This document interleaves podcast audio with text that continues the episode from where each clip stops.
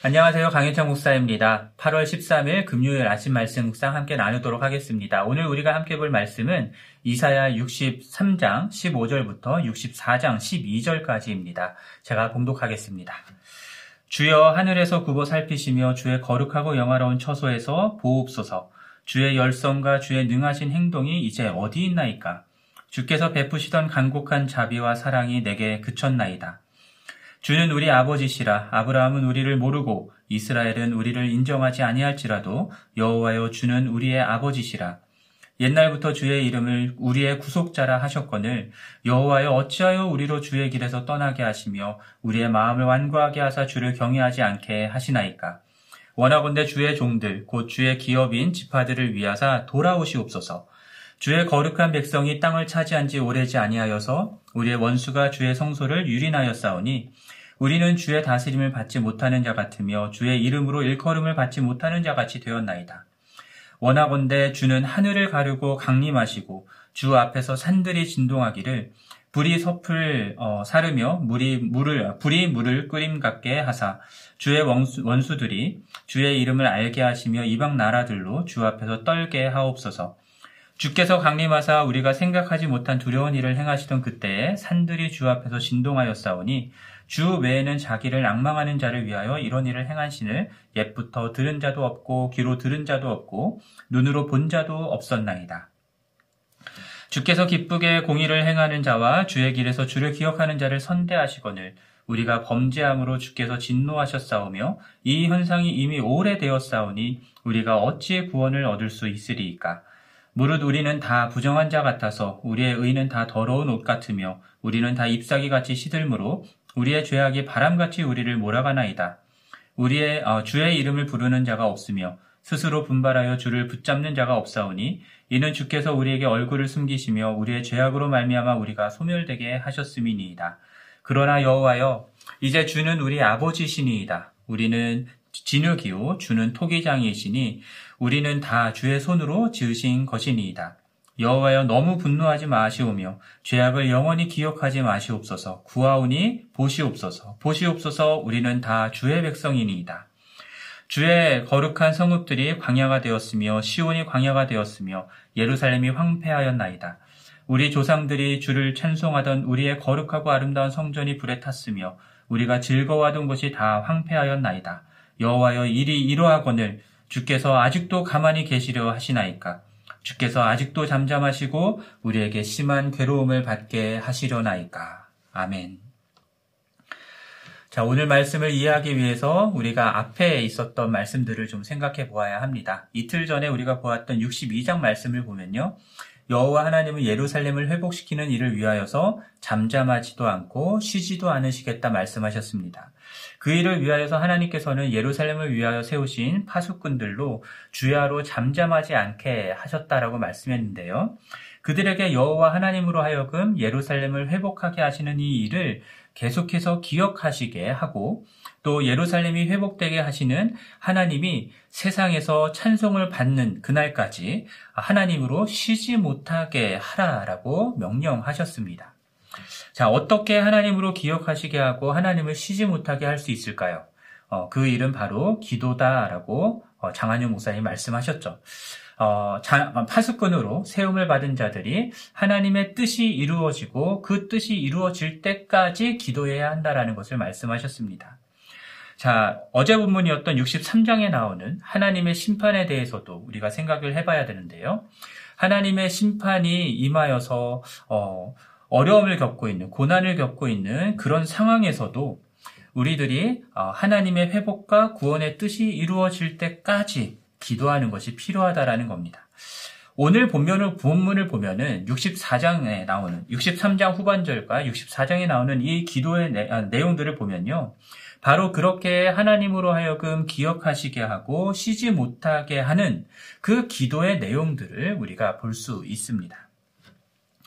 자, 오늘 본문에 기도를 드리는 이 현실의 상황은 어떠한지 좀 살펴보아야 할 것 같습니다. 15절 말씀 보면은 주의 열성과 주의 능하신 행동이 더 이상 보이지 않는 상황이다라고 말씀합니다. 주께서 베푸시던 간곡한 자비와 사랑이 더 이상 없어서 그쳤다라고 표현할 수밖에 없는 상황인 것입니다. 16절에서 보는 것처럼 하나님은 이스라엘 백성의 아버지이십니다. 이스라엘의 조상인 아브라함과 야곱은 현재의 이스라엘 백성들을 모르죠. 그리고 이들을 볼 때 하나님의 백성으로서 인정하지 못할 모습들이 너무 많은 상태일 것입니다. 그러나 그럼에도 불구하고 여전히 주님은 그들을 애굽의 손에서 구원해 내시고 인도해 내신 어, 구속자다라는 것이죠. 어, 그러한 아버지시다라고 말합니다.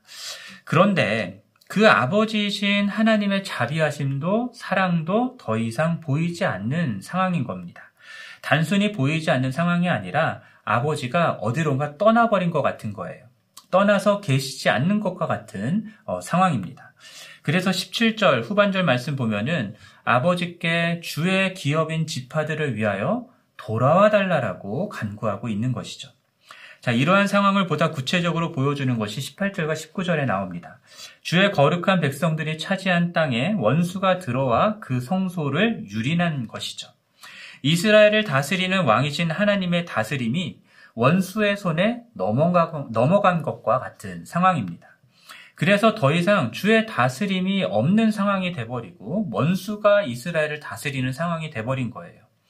그래서 주의 다스림을 더 이상 받지 못하는 자처럼 돼버린 것이고 더 이상 주의 백성이라 어, 일, 일, 일컬어질 수도 없는 상황에 되어버렸다라고 말씀하고 있습니다. 자, 왜 이런 상황이 된 것일까? 오늘 본문에서 그 이유를 이야기해 주는데요. 사실은 17절에서 말씀하는 것처럼 이스라엘이 그의 길을 떠났기 때문입니다. 하나님의 백성이 그의 마음을 완고하게 하여서 어, 주를 경외하지 않았기 때문입니다. 하나님이 그들로 그의 길을 떠나게 하였고 그들의 마음을 완고하게 하여 주를 경외하지 않게 하였다라고 말하고 있지만 사실은 그들이 하나님을 떠나고 그들이 하나님을 어, 경외하지 않은 것입니다. 결국은 이것이 그들의 죄악 때문이다라고 말할 수 있겠죠. 64장 5절 말씀을 보면은 우리가 범죄함으로 주께서 진노하신 것이다라고 표현하고 있습니다. 그리고 64장 6절 말씀 보면 우리는 다 부정한 자라고 말씀하고 있죠. 의롭다 하지만 의로움을 어, 의로운 자들이라고 이야기는 하지만 그들의 의는 더러운 옷을 입은 것과 같다라고 말합니다. 그리고 죄악 앞에서 그들의 영혼은 바람에 잎사귀가 시들어 말라간다라고 얘기하고요. 말라버린 낙엽이 잎사귀가 바람에 날리듯 죄악이 우리들을 이리저리로 몰아간다라고 말씀하고 있습니다. 그러한 죄악 가운데에서 하나님의 길을 떠나고 마음을 완고하게 하여 하나님을 경외하지 않은 자들, 이러한 자들은 7절에서 말씀하는 것처럼 주의 이름을 부르지 않습니다. 스스로 분발하여 주를 붙잡는 자도 없습니다. 이것은 마치 신약 시대에서 이제 로마서 1장 말씀 보면 1장 21절과 28절 말씀 보면요. 하나님을 알지만 하나님을 영화롭게도 하지 않고 또 하나님께 감사하지도 않고 또 하나님을 마음에 두는 것 자체를 아예 싫어하는 자들이 되었다라는 말씀과 일맥상통하는 부분입니다. 자, 그러한 죄악과 함께 하실 수 없는 하나님은 결국 죄악을 범한 이스라엘에게 얼굴을 숨기신 것이고요. 죄악을 두고 보실 수 없는 공의로운 하나님은 심판을 행하여 이반 민족들로 하여금 어, 이스라엘을 소멸하게 하신 것입니다. 그러한 죄악의 결과로 입은 심판은 어, 참혹합니다. 생명과 기쁨과 찬송이 가득해야 할 곳이 광야처럼 황폐해져 버렸습니다.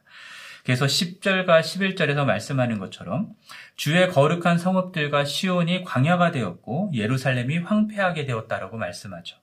주를 찬송하고 어, 거룩하던 그 아름다운 어, 성전이 불에 탔고 즐거워하던 곳이 황폐하게 되었다라고 말씀합니다. 그러나 여전히 소망이 있다라는 것이죠. 어, 8절 말씀 보면은 그 소망의 이유가 어, 무엇이냐면 어, 그 하나님이 여전히 우리의 아버지이시기 때문이다라고 말씀합니다. 아버지에게서 자녀가 태어나듯이 토기장이의 손에서 진흙이 그릇으로 창조되듯이 우리는 하나님이 지으신 하나님의 형상을 닮은 존재라는 것이죠. 하나님의 백성이다라는 것입니다. 그러므로 우리의 죄악에 어, 하나님은 진노하시고 또 심판하시지만 그 죄악으로부터 돌이키는 하나님의 자녀들, 하나님의 백성들에게 하나님은 무한한 자비와 은혜를 베풀어 주신다라는 겁니다.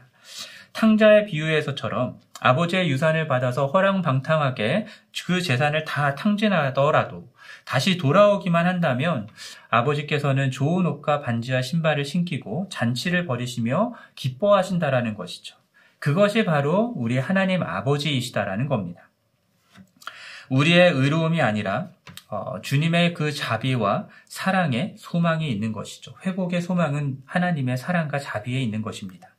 그러므로 우리가 무엇을 해야 되냐면 하나님께 구해야 하는 것이죠. 하나님이 강림하시기를 구해야 하는 것입니다. 하늘을 가르고 죄악으로 황폐해진 이 땅 가운데 하나님께서 왕으로 다시 오시기를, 강림하시기를 구해야 하는 것이죠. 영원하며 만왕의 왕 대신 하나님의 영광과 위엄 있는 강림 앞에 떨지 않을 것이 없고 엎드리지 않을 자들이 없다라는 겁니다. 온 산이 진동하듯 주의 원수들 이방 나라들조차도 주의 이름을 알게 될 것이고 주 앞에서 떨게 될 것이다라고 말씀합니다. 우리가 생각조차 할 수 없는 놀라운 창조와 구원을 행하신 그때에 산들조차도 주 앞에서 진동하였다라고 이야기하죠. 그러한 영광스러운 위엄의 하나님 왕이신 하나님 외에 어, 그러한 놀라운 역사를 이루신 것은 역사상 어느 누구도 없었다라고 말씀합니다. 구약에서 보여주는 그러한 놀라운 하나님의 창조와 구원도 그렇지만 우리가 신약에서 하나님께서 보여주신 그 구원과 재창조의 역사도 마찬가지입니다. 예수 그리스도를 통하여서 하나님의 놀라운 구원과 재창조를 보여주시는데 이것은 우리의 지각을 뛰어넘는 깊고도 부요한 하나님의 지혜다라고 로마서에서 말씀하고 있죠. 죄악 가운데 하나님의 진노로 심판받아 황폐하게 된 이 세상을 구원하시기 위해서 하나님께서는 인간이 치러야 할 죄값을 하나님의 아들인 예수 그리스도가 이 땅에 오셔서 십자가에서 죽으심으로 대신 치르게 하셨습니다. 그가 십자가에서 죽으셨을 때 사탄은 어, 이 세상은 하나님의 아들을 죽였다라고 하는 그 사실 때문에 기뻐했을 겁니다. 그러나 하나님은 그를 죽은 자 가운데서 다시 일으키시고 부활케 하시죠. 그로 인해서 완전히 역전을 시켜버리는 것입니다. 그리고 그 예수를 온 만유의 주와 그리스도가 되게 하십니다. 그리고 죄로 인하여서 황폐해진 온 세상을 다시 하나님의 다스림 아래 완전하게 하시기 위하여서 예수 그리스도께서는 다시 오실 것입니다. 그분이 왕으로 재림하시는 그날 예수 그리스도를 대적하는 모든 대적들은 심판받아 멸망당하게 될 것이고요. 죄로 인하여 깨어지고 황폐해진 이 세상은 다시 하나님의 생명과 기쁨과 찬송이 가득한 세상이 될 것입니다. 하나님의 사랑과 정의의 나라가 완성되는 날이 올 것입니다. 하나님 안에서 이러한 구원과 새 창조의 소망을 가진 자들은 지금 우리가 현실 속에서 보고 경험하는 이 황폐해진 세상에 대해서 만족할 수가 없습니다. 진짜를 본 사람은 가짜를 좋아할 리가 없습니다. 그럴 수 없는 것이죠. 그렇기에 12절에서 말씀하는 것처럼 하나님이 언제까지 가만히 계시려 하시냐고, 아직도 잠잠할 것이냐고, 언제까지 우리로 심한 괴로움 가운데 어, 당하게 하실 거냐고 어, 부르짖게 되고 간구하게 되는 것이죠. 하나님을 마음에 두기 싫어하는 인간의 죄악을 보면서 여러분들은 어떤 마음이 드십니까? 죄악 때문에 황폐해져 가는 사람들의 마음과 이 세상의 모습들을 보면서 여러분은 어떤 마음이 드십니까? 악해져 가는 세상 가운데서 하나님은 보이지 않는 것 같고 하나님의 구원은 보이지 않는 것 같고 하나님의 임재도 느껴지지 않는 상황에서 여러분들은 무엇을 하시겠습니까? 무엇보다 그 가운데에서도 여러분 하나님으로 말미암는 소망을 가지시기를 바랍니다. 예수 그리스도가 다시 이 땅에 모실 것입니다. 그리고 사랑과 정의로 다스리는 새하늘 새 땅 하나님의 나라를 재창조하실 것입니다.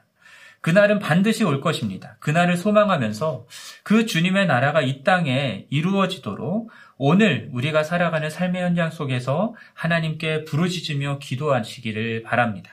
그것이 이 악한 세대를 살아가는 모든 그리스도인들과 교회의 역할이다라고 저는 믿습니다. 그날이 오기까지 어, 우리 하나님으로 말미암아 하나님으로 하여금 잠잠하지 않고 쉬지 아니 아니하시도록 밤낮으로 부르짖는 이 파수꾼의 역할을 우리가 감당할 수 있었으면 좋겠고요. 그런 우리를 통해서 이 땅 가운데 주님의 나라가 속히 임하게 되기를 주님의 이름으로 간절히 축원합니다. 오늘 말씀을 생각하면서 함께 기도하기 원하는데요. 어, 죄악으로 황폐한 세상 가운데 주님의 나라를 소망하면서 하나님의 구원이 임하기를 부르짖고 기도하는 우리 모두가 되기를 위해서 기도하고요. 또 환우들과 슬픔을 당한 성도들에게 하나님의 위로가 임하도록 위해서 기도해 주시고요. 또 BBS가 계속해서 진행되고 있습니다. 우리 BBS를 섬기는 모든 사역자들과 교사들 그리고 아이들에게 놀라운 주님의 은혜가 임하기를 위해서 이 시간 함께 기도하겠습니다.